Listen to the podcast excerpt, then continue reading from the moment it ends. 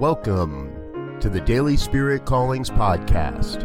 I'm your host, Robert Brzezinski, and I invite you to join me every day as we explore an affirmation, inspiration, and call to action for your life this day. And today is November 29th, 2020. Here is your Daily Spirit Calling. I let go of any sense of competition in the world and embrace the co creative nature of the universe. As long as we hold any sense of competition in our lives, we directly limit our ability to co create the life we truly desire. Today, you are called to release any sense of competition and embrace the co creative nature of God.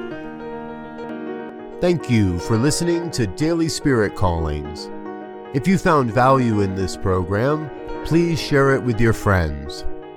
Learn more about Spirit Evolving Ministries at spiritevolving.com. Until next time, peace and blessings. Go forth and prosper.